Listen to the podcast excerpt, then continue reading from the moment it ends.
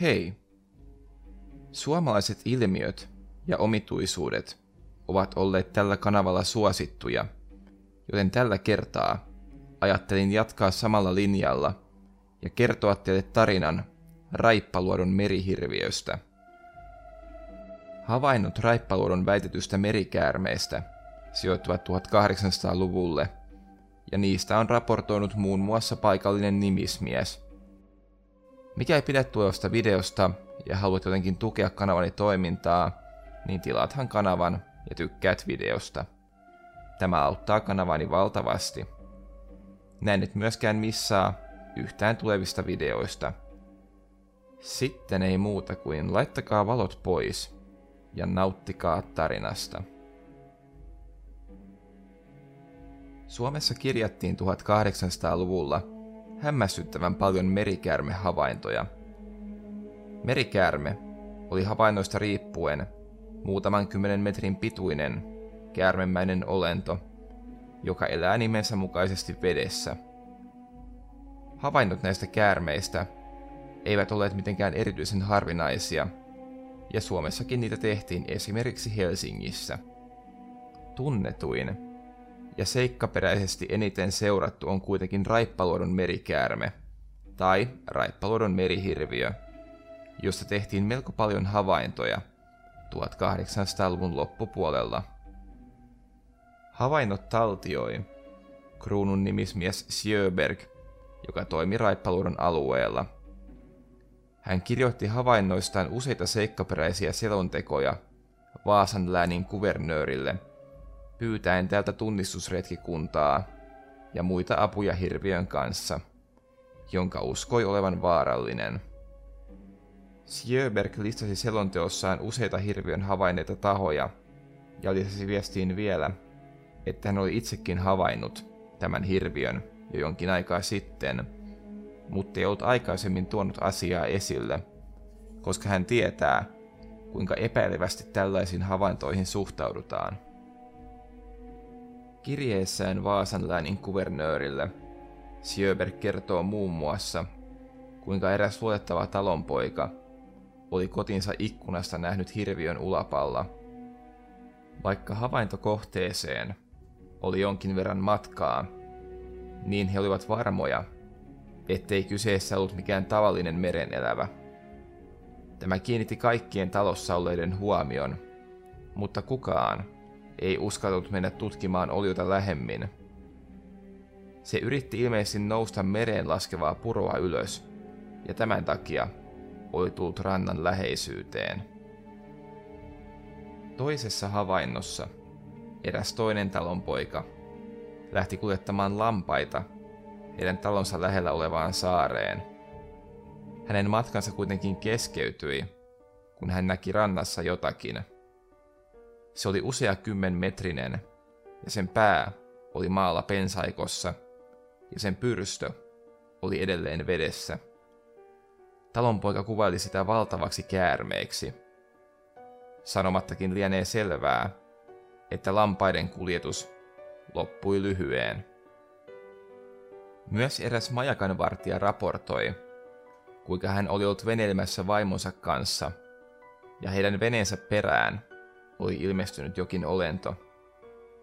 Heidän hämmästyksensä oli melkoinen, kun tuo olento kurotti ruhonsa ylös vedestä noin kahden metrin korkeuteen ja lähti uimaan heidän peräänsä. Olento ei ilmeisesti halunnut heille pahaa, mutta myöhemmin heräsi epäilys, että sen oli ehkä tarkoituksena kaataa heidän veneensä, sillä ilmeisesti muissa havainnoissa kyseinen olento oli ollut sangen kiinnostunut juurikin veneistä. Myös tämä silminnäkijä kuvaili tuota olentoa suuren käärmeen oloiseksi. Tämän havainnon perusteella on laskettu, että olennon pituuden täytyy olla vähintään 20 metriä. Nimismiehen kirjoittaman kirjeen mukaan oliosta ei ollut vielä ollut haittaa ihmiselle, mutta hän piti varmana, että se olisi vain ajan kysymys, sillä ilmeisesti olento pyrki usein uimaan veneiden perässä ja piti niitä mahdollisesti vihollisenaan. Nimismies kertoi myös muita, sangen pitkälle vietyjä kuvauksia tuon olennon käytöksestä. Hänen mukaansa se tuli usein pesimään sisämaassa oleville soille, joten se siis pystyy liikkumaan myös maalla. Sotilaat olivat myös löytäneet maalta epämääräisen pitkän kalvon, jonka uskottiin olevan hirviön nahkaa. Olisiko mahdollista, että tuokin käärme loisi nahkansa, kuten muutkin käärmeet tekevät? Tämä oli ainakin nimismiehen epäilys. Nimismies myös kirjoitti, että toisin kuin tavallisilla käärmeillä, niin tuolla käärmeellä oli jonkinlainen karvapeite. Hän esitteli myös sangen seikkaperäisiä kuvauksia siitä, kuinka tuo merikäärme oli rikkonut kalastajien verkkoja.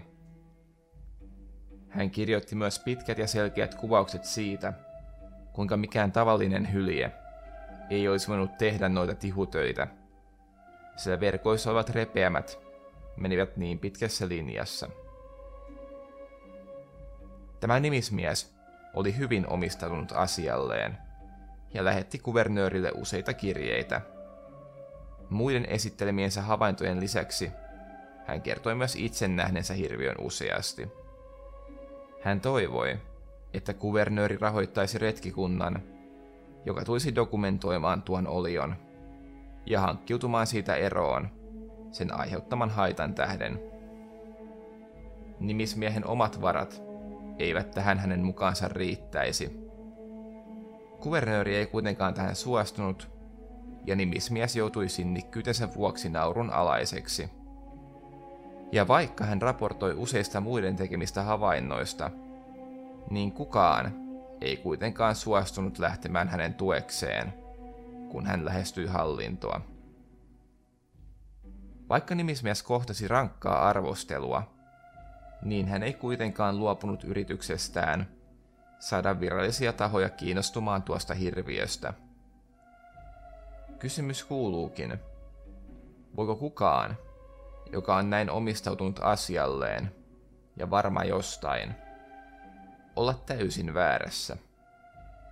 Ymmärtääkseni, tätä merikärme-episodia lukuun ottamatta – Nimismiestä pidettiin järkevänä ihmisenä, ja hän oli arvostettu omassa yhteisössään. Kiitos videon katsomisesta. Mikäli pidit siitä, niin tilaathan kanavan ja tykkäät videosta. Tämä auttaa kanavani valtavasti. Muuten se on moi moi ja nähdään taas seuraavalla kerralla.